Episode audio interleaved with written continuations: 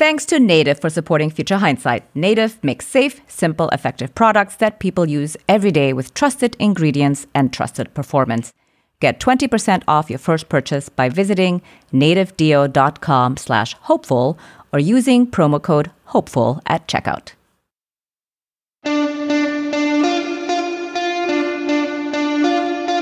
Welcome to Future Hindsight, a podcast that takes big ideas about civic life and democracy and turns them into action items for you and me.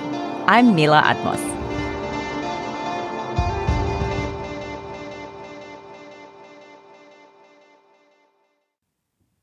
Sometimes things just don't work out, or you're just too late with an idea.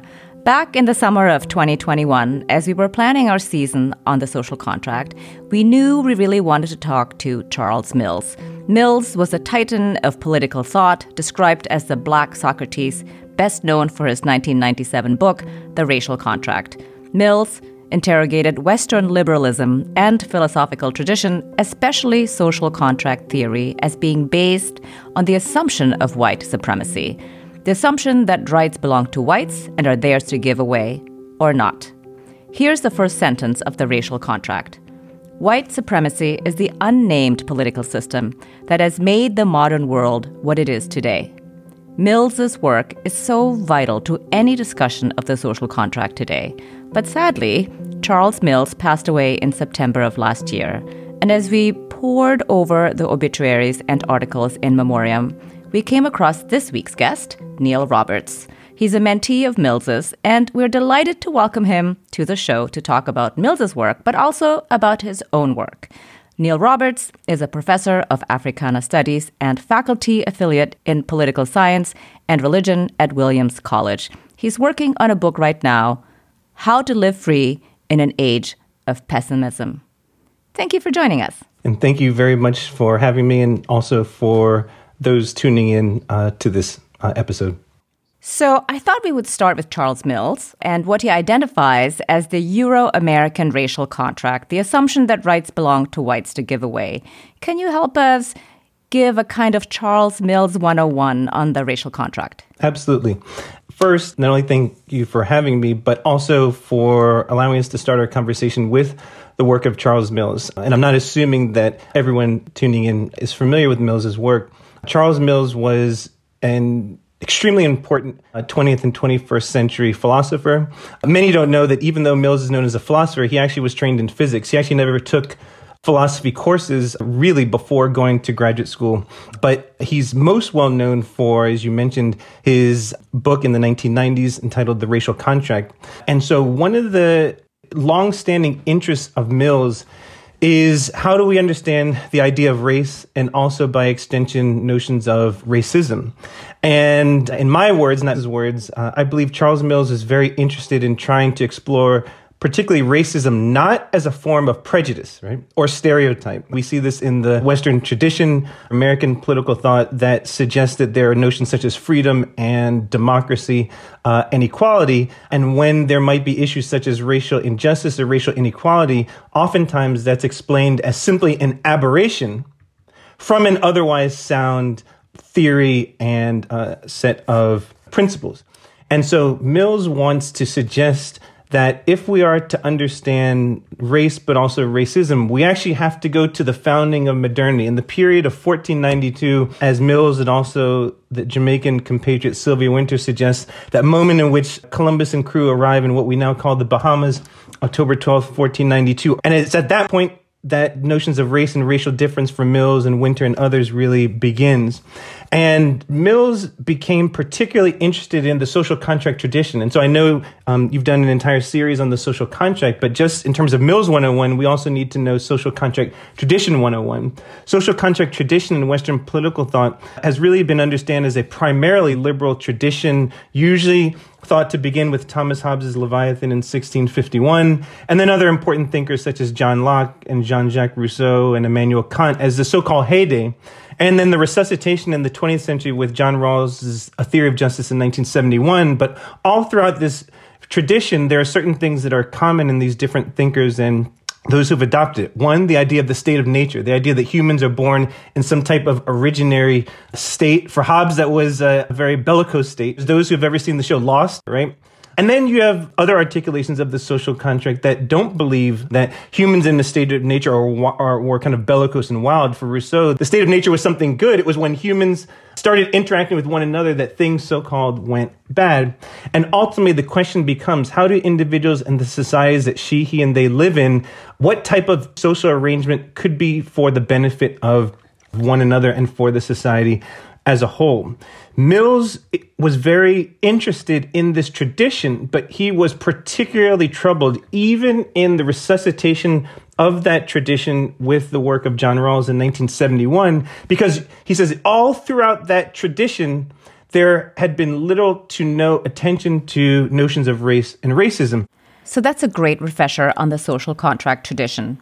So when Charles Mills looked at that tradition, what did he see?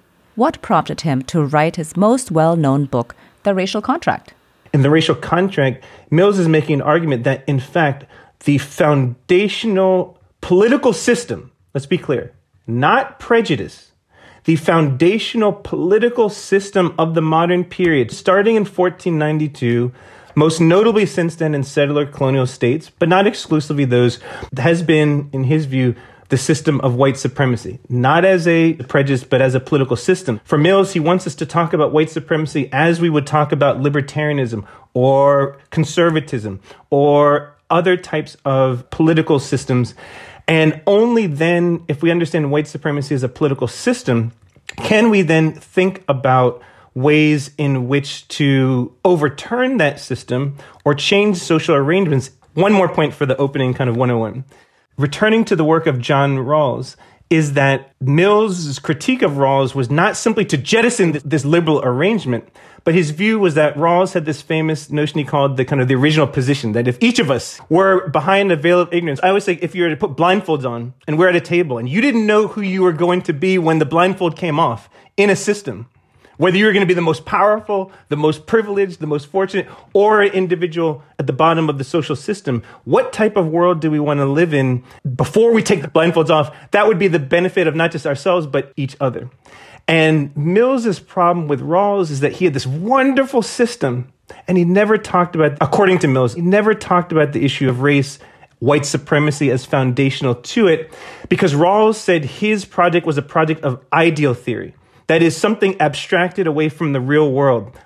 Mills said he actually doesn't want to jettison Rawlsian thinking. He says he wants to take up what Rawls called non ideal theory. The theory that is the world as it really is. Now, again, my words, not not Mills. I, you know, I was so in the Matrix trilogy. There's a recent movie that was a reboot of it, the fourth, which wasn't particularly good. But nonetheless, the Matrix was this idea, right, that you're living in this kind of fantasy world. Which pill do you want? Do you want to take one pill that's going to allow you keep living in La La Land? I would call that ideal theory, according to Rawls.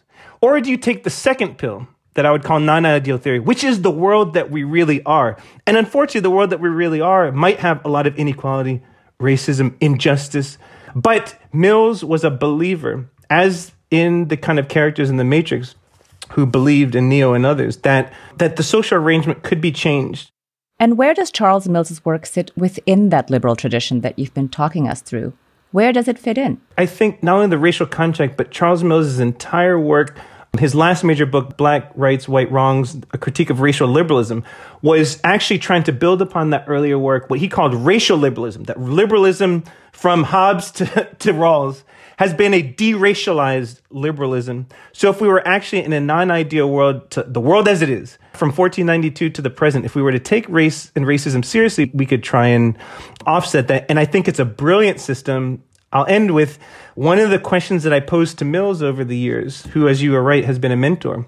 But something that he was not able to explain is that even in the racial contract, the one social contract thinker in the Western tradition that Mills sided himself with the closest was Jean Jacques Rousseau, who turned out to not be a liberal, right? Rousseau was a Republican, small r. And this is not just nerdy academic talk. This is actually very central because the general discussions of Western political thought is that liberalism, small l, in its different arrangements, was hegemonic up until the 19th century went out of favor until the late 20th century, and then returned with the work of Rawls and others in its different forms. In the 80s, that would be refashioned in the US and the UK under neoliberalism, right? But that, in fact, republicanism, small r, was not only central to thinkers like Rousseau, but even in black political thought in the 19th century, the century in which you get different forms of abolitionism, not only in the US, but also in the Caribbean, Latin America, and other places. So I would just invite us to think that Mills's biggest legacy is having us think that traditions like the social contract tradition can be more than just thought experiments, but actually can be windows into thinking about the world in which we live and that we do have the possibility to change it, that we shouldn't be pessimistic. And I have a feeling we're going to come back to pessimism in a little bit. But this idea that it's not just that the racial context addressed race and racism, it was also a bigger question about what does it mean to think about the world as it is and not merely abstractly. And what does it mean to then set up the terms for its transformation, even if a brilliant work such as Mills might have some kind of questions in terms of even the tradition that he um, was very centrally staked in, in some sense, trying to recuperate and extend. We'll be back with Neil in a moment, but first, I want to tell you about Native, a personal care products company without any dirty secrets. I'm someone who takes personal care seriously. For example, I use sunscreen every day, rain or shine, and even when I don't leave my house. So I want to make sure I understand the ingredients in the products I use every day.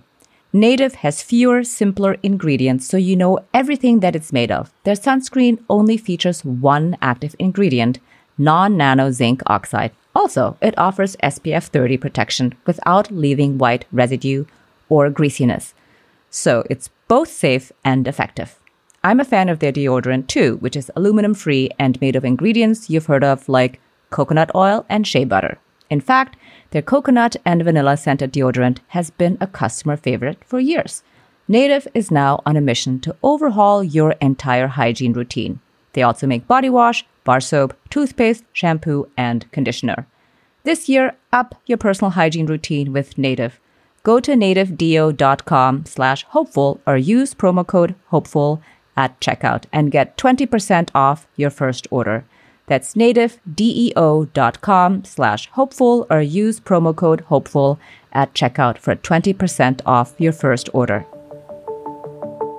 I'm talking to Neil Roberts, professor of Africana Studies and faculty affiliate in political science and religion at Williams College. So, when we talk about sort of like the limits of liberalism, I think this brings us to your work what is living free in an age of pessimism? Like, what does that mean in the context of how we have just, you know, approached the subject yeah. and the work that you're doing? That's great. Thank you. So, I've spent a great deal of time trying to think about how we get free, how to live free in the age of pessimism the latest book which which I'll get to in a moment is it's much more geared towards how do we live free and especially how do we live in a world when we might not be living our respective views of the free life but to some of my earlier work so in 2015 I wrote um, a book called Freedom as Marronage, which is in the camp of thinking about how do we get free the genesis of it, I, I, took a step back and tried to think about, well, how what might we think about the tradition of freedom in the West, particularly after 1492 and, and, and even perhaps before. And so I suggest in, in, the, in the contours of Western political thought, including antiquity, we can think of freedom in really two ways. One we can call negative notions of freedom, and the second, positive notions of freedom. So I should say negative and positive, these are not ethical relations. This is not bad and good right? But negative notions of freedom, such as non interference and freedom, such as non domination, on the one hand, um, both of those traditions, the liberal and the Republican, small l, small r, they tell us a lot about the world we don't want to live in. They tell us very little about the world we want to live in. The positive tradition in the Western thought that I call are notions such as autonomy, or going to Rousseau, the general will, or, as Hannah Arendt talked about, plurality and others. What are the types of constitutions we want in our society? What is the vision of the body politic that we want? What are the legislative kind of initiatives that we want to have enacted? These notions of positive notions of freedom tell us a lot, a lot about, a great deal about the world that we want to live in. They actually tell us very little about the world that we wish to kind of exit from. And so my earlier work with Freedom as Marronage, and then in between that and my current work, proposed us to look into the tradition of the Caribbean, particularly this notion called Marronage. Eh, it's a French word, M A R R O N A G E, that translates as flight. It's a noun that has the effect of a verb. Historically, it referred to initially Spanish feral cattle in what is now contemporary Dominican Republic and Haiti, who then would flee to the mountains and the hills, subsequently to enslaved Africans fleeing plantation slavery. But ultimately, whether it was individual runaways or collectivities essentially creating communities within a larger state, the regime of enslavement, the regime of slavery was not overturned. But I ask us all, what if we were to think about freedom as the flight from different forms of enslavement? Whether you're talking about individual runaways like Frederick Douglass or Harriet Jacobs or Harriet Tubman at a certain point, on the one hand, or these Grand Marronage communities such as Jamaican Maroons within a larger state. But for me, I think about what I call sociogenic marronage. What does it mean? This is the only time you'll hear me say trickle down anything. I call it trickle down freedom. The idea of freedom emanates from some type of higher sovereign power, whether that's a political leader or a deity or deities, filtering down to a mass. That our freedom cannot be understood unless it's mediated through some type of uh, higher power. And then the one that I consider the most suggestive, what I call sociogenic marronage, from the bottom up. What does it mean for everyday people to transform the entire nature of a society from the bottom um, up? I have a penchant for revolutionary politics. Uh, I suggest that these notions of marronage, trickle down freedom, or the bottom up transformation of a society, these visions are occurring all at the same time. So that for some people, or even an individual at a different moment of time, one view of the free life might seem more ideal to someone than the other. But what I can say undoubtedly is what unites all of them is this belief that freedom in terms of enslavement is not something that you kind of necessarily transcend forever.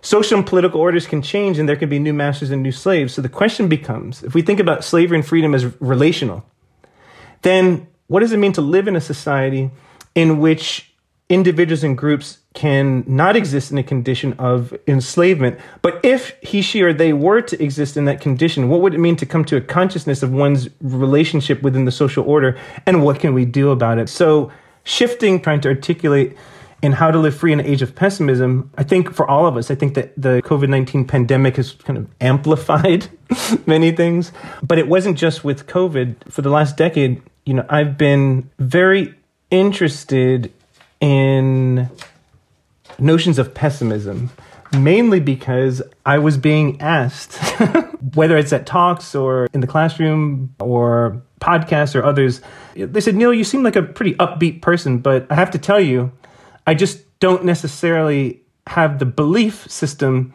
that you do with regards to certain issues facing uh, higher education certain issues facing, as social scientists will say, the Gini coefficient, the measure of inequality around the world and in the United States, especially in the wake of the election of 2016, and even with regards to the kind of presidential and, and then state and local elections in 2020, the increased polarization of American society and believe it or not, in preparation for a discussion today, I was re-looking at something in Mills's Black, Whites, Right, Wrongs in the chapter that I mentioned where he was doing the retrospective on the racial contract. And several times in the chapter, he says, I'm pessimistic about what I thought was going to be the ability to transform the field of philosophy with regards to race and racism. And so even though Mills was not considered an Afro pessimist, even he, who I thought was you know somewhat upbeat as myself, we'd see pessimistic or pessimism kind of littered in written or, or verbal discourse. So I wanted to actually dig deeper. This next book is really a deep dive to say what is pessimism. That's the first thing. Whatever pessimism is, it's not the same as either skepticism or nihilism. Whatever pessimism is, what would it mean to not only explain it, but then trying to have a response to individuals and groups who are adopting a certain version of pessimism and then at least try and convince you and others to say that we shouldn't adopt a pessimistic framework. So, what does that mean? What does that look like?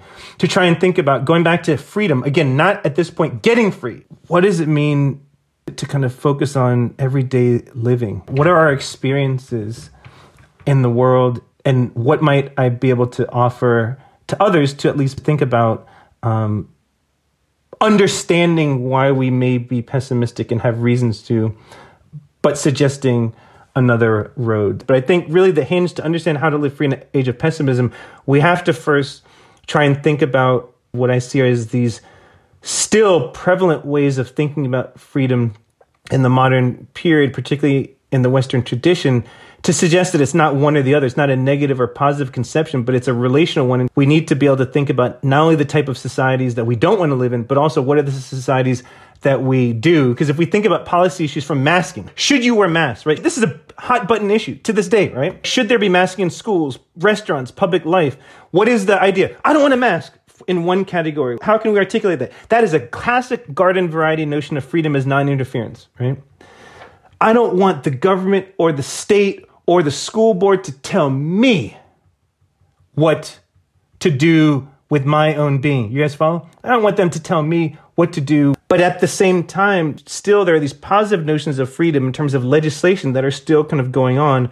I really want us to, on the one hand, get a grasp of things that really have far too often been understood as prejudice versus saying there's actually a long standing explanation it gets um, framed as some type of 21st century agonism and antagonism between groups, when in fact, there's a long kind of philosophical tradition to talk about interference, non interference, non domination, autonomy, all of these notions, but but that we need a kind of a framework to bring it together. But I wanted to get less abstract. I wanted to be able to, with this newest book, to walk us through some contemporary case studies to really make this more tangible to everyday folks. Right, right. So let me get this straight if I understood you. Uh, it sounds to me that what you're explaining is that you want to illustrate to us a concrete way in which we can assert our in real life experience freedom in our everyday as opposed to sort of conceptually philosophically something we read in a book. And uh, so in this context if i got it right i wanted to ask you about our political imagination you know and, and about political tactics. You know how do we actually implement the things that we desire to assert the freedom that we have in this constricted yeah. environment? Yeah. So it's a wonderful question. And I'm actually really glad that you said the word tactic. But I actually don't want us to lose the philosophical background to how we understand the idea of freedom. In fact, I'm really inviting anyone who wishes to be a part of this conversation to actually really explore these intellectual traditions. But you're exactly right. There still needs to be more work to demonstrate why these intellectual traditions have contemporary and everyday kind of relevance. So, one of the things that is missing in our current moment is, I wouldn't say political imagination. There's a lot of political imagination and not enough tactical. How does one move from stating an ideal and then trying to actually have this manifest? In terms of party politics, I'll start there. Um, in the US, the Democratic Party and the Republican Party, there are definitely reasons to suggest that the tactics of at least one of the parties has been particularly effective in trying to think about well what are a certain set of issues? What are a certain set of tactics? And how are those going to be implemented from the federal all the way down to the kind of local level? And then another party which has myriad tactics right? There's certain positions that kind of unify them but that there are various tactics and that has led to i think in the current moment some frustrating votes that have come and gone. So at the most concrete level kind of three issues. The third cuts across the first two. The first is voting rights. The second is critical race theory. And the third is kind of federalism. And so, in terms of tactically, at least in my estimation, for a long time, for many people, talking about federalism, that is, what is the difference between different legislation or activities that occur at the federal or state level compared to, let's say, the state level, compared to also then county, compared to then even one specific district. Federalism for many people at best was kind of federal government compared to state government, and that's it. Whereas what we have seen, I would say in the last decade, amplified in the last five years, in, in the case of voting rights, the last 30 years, is that we have a series of important topics that are actually getting debated and legislated at all of these differing levels. But much of the body politic is focusing on the federal level. So either what is the nature, what is kind of Congress doing on these issues, or the nature of the Supreme Court. And that's understandable. But in fact, those who particularly are trying to challenge existing jurisprudence and, and, laws on a series of issues have actually for the last 20 to 30 years been actually starting at local levels and they've, they've gone in the reverse they've gone in the reverse from the local level all the way up to the supreme court because it's made its way through so tactically and i think this is particularly has been something that the republican party has been tactically very good at the democratic party not has not done as effectively is how do we actually think about these issues and how do we think of the free life? Competing ideals of what does the free life mean? But if there are those of us, and I'll put myself uh, in this um, cat- category, who believe that the suffrage, the right to vote, is a hallmark not only of a democratic society, but of a free society. If there are those of us like myself who believe, as Charles Mills tried to continue to tell us that issues of race and racism came into being in the 1492 period, many of which the afterlives are still with us, then issues such as what has been talked about as critical race theory, especially in K 12 education, really is talking about American history, right? How do we actually talk about the history of race and racism and enslavement in American history? Uh, we see this most with the debate regarding the 1619 project that Nikole Hannah-Jones and collaborators brought into being, I thought initially could be a healthy debate about what is the so-called origin story of modern America, not the indigenous communities that were here before the colonists. But if the story of what is now called the United States, should it be 1776? Or should it be 1619 when, as Hannah-Jones and others have said, and Lerone Bennett before that, there's 20 or so enslaved Africans who then arrived in Point Comfort and initiated the transatlantic slave trade manifest in what is now the United States. That discussion is a healthy one, but what has morphed into a debate around the 1619 project has morphed into a discussion about critical race theory, which in the academy was something particular to law schools, right? And the law. But whenever now one hears these debates about critical race theory, I think it's very easy to just say, get rid of the critical and get rid of the theory. And say this, these are debates about race. I think that's an easy 101. I, I, I invite your listeners to prove me wrong. When you hear debates or videos or any council meetings or legislators, you hear critical race theory, get rid of the critical, get rid of the theory, and I, I will wager that in fact what we're talking about is the debate about how do we discuss race and racism and its connection to history. So at its most elementary level, what can individuals do listening um, about what are the texts that should be taught? Parents, guardians, students themselves can actually be a part of these conversations. Because of the pandemic, a lot of discussions have also now gone onto Zoom and Google Meet and certain kind of virtual spheres. So attending the school board meetings used to be very difficult when a school board a school board meeting is occurring 7 p.m eastern time and you have to work then that would prevent one from even attending now with the zoom world one can actually even participate. What i'm getting at is that i'm not discounting the importance of the federal government. I'm not discounting the importance of the supreme court. I'm not discounting the port- importance of state governments, but there are issues with regards to the most pressing issues uh, facing us in America. The the critical race theory discussion I mentioned, kind of the question of mass mandates. How should schools respond? Should still be open or not? What is the na- public health nature? Voting rights. You know, who has the suffrage? These are all issues that individuals and groups can actually kind of do Right, right. Well, so I feel like there are two things. You know, I always ask people, what are two things that you can do to build your civic action toolkit? And you have just mentioned two things. One is that we need to go and participate in school board meetings. I think that's very good advice. Get in there, talk about what your children are learning or not. And the other one is to stop thinking that you're powerless and that, you know, you make you make your move you you engage in the issues you vote so i have just two more questions and uh, the first one is normally so normally what i do is i ask people what makes them hopeful but i'm going to ask you something else first because we're talking about pessimism and and it is is being hopeful a good thing? Because Hannah Arendt, of course, argues that hope could be bad because then it prevents us from really seeing the world as it is. This is what we've been discussing today. So, what do you think? Is being hopeful a bad thing? And then finally, what makes you hopeful? Yeah.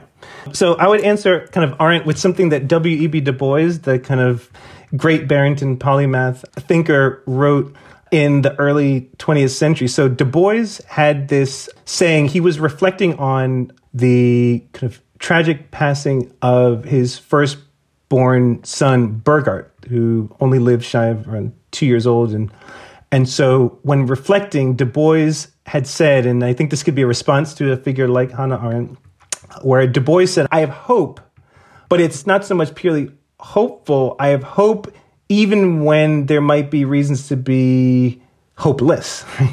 That my conception of hope is not one devoid of the realities that we are living. In Du Bois's case, what does it mean to lose your firstborn child for reasons that were uh, beyond the control of the parents? But he was also thinking about what would Burghardt have wanted the world to be, right? a world that at moment in the United States that was in the height of Jim Crow, what would his son that didn't live beyond that tender age still would have wanted? So I think the first is to imagine hope that is not really separated from the the kind of the structural realities that we're in.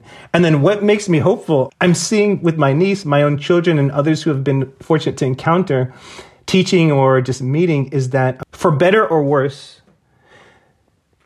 young people certainly compared to myself, who I thought I was fairly politically engaged at an early level, but not in the way young people are are engaged. Even in terms of mediums, there's different debates about you know how even undergraduates or those in high school how much are they reading full book length text versus others. But young people are reading in the via media age much more broadly than we all were of a certain age much more broadly. They're listening to podcasts, they're viewing, they're looking at things on lectures and others, even though, you know, the, the lengths and amounts might vary, they're they're being exposed in a much broader sense.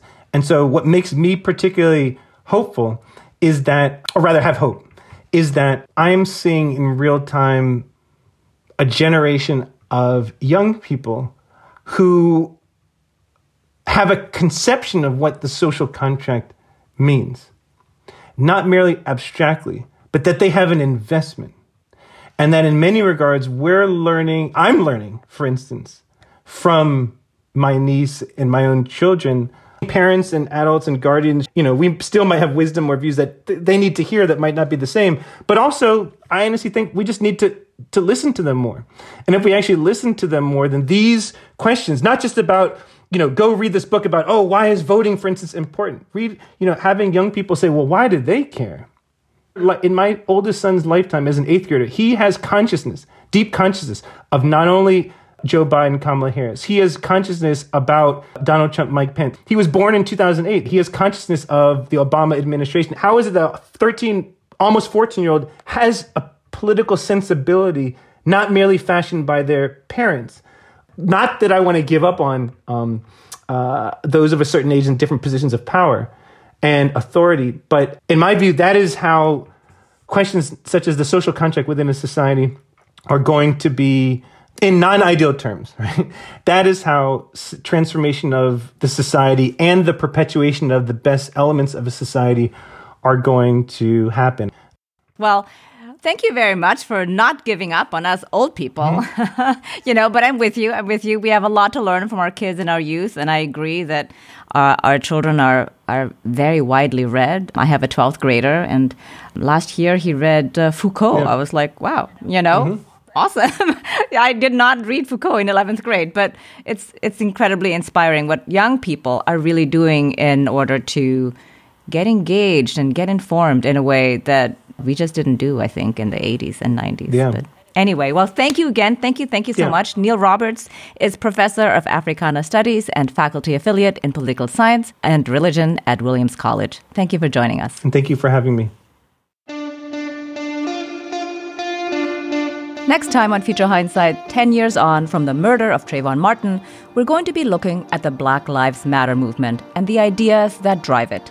I'll be speaking to the black philosopher Chris LeBron, whose work aims, in his words, to clarify the nature of racial disadvantage from the perspective of being a minority, as well as the threat racial marginalization poses to the future of American democracy, given both its deep past and tragic present.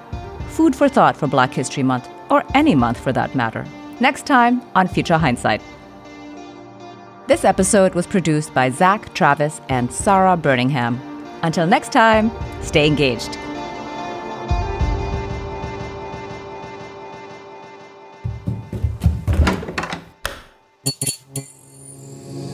This podcast is part of the Democracy Group